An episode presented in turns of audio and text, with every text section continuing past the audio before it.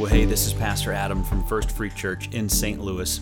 Today we're reading Luke 17 in our Bible reading plan, which is available at efree.org slash back together.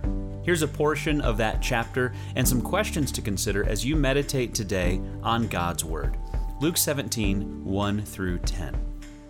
One day, Jesus said to his disciples, There will always be temptations to sin, but what sorrow awaits the person who does the tempting. It would be better to be thrown into the sea with a millstone hung around your neck than to cause one of these little ones to fall into sin. So watch yourselves. If another believer sins, rebuke that person. Then, if there is repentance, forgive. Even if that person wrongs you seven times a day and each time turns again and asks forgiveness, you must forgive. The apostles said to the Lord, Show us how to increase our faith. The Lord answered, if you had faith, even as small as a mustard seed, you could say to this mulberry tree, May you be uprooted and be planted in the sea, and it would obey you. When a servant comes in from plowing or taking care of sheep, does his master say, Come in and eat with me? No. He says, Prepare my meal, put on your apron, and serve me while I eat. Then you can eat later. And does the master thank the servant for doing what he was told to do? Of course not. In the same way, when you obey me, you should say, We are unworthy servants who have simply done our duty. Let's pause now and think for a minute about some questions to help us consider this scripture. Jesus says that we will be tempted, and the Bible even tells us that Jesus was tempted in all the ways that we are, but he didn't sin. But Jesus says that it's especially bad for someone to be the cause of temptation for another person, particularly for a child. So, how can we be careful not to cause temptation for other people?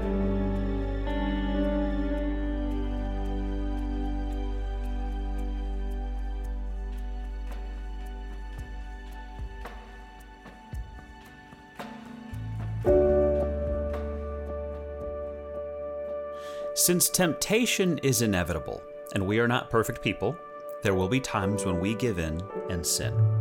And when we see someone who's a follower of Jesus sin against us, we are to correct that person. Galatians 6 actually teaches us that we should do this, but with gentleness and humility.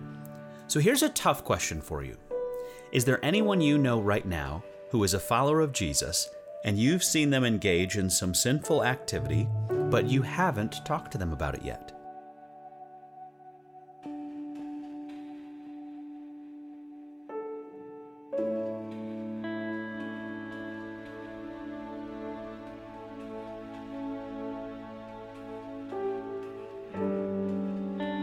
Jesus says that even if someone wrongs you over and over again, you should forgive them each time they repent. Now, why do you think this is? What does forgiveness mean in this case, and what doesn't it mean?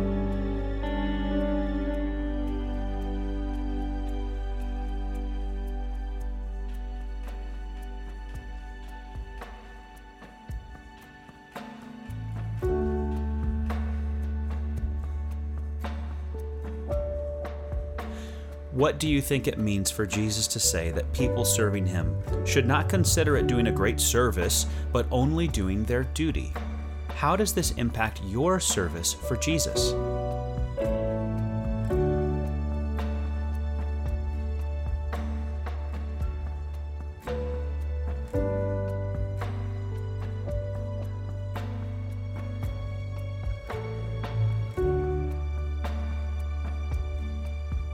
Thanks so much for spending time with us exploring God's Word today. If you want to support the ministry of First Free Church, you can do that at efree.org/give.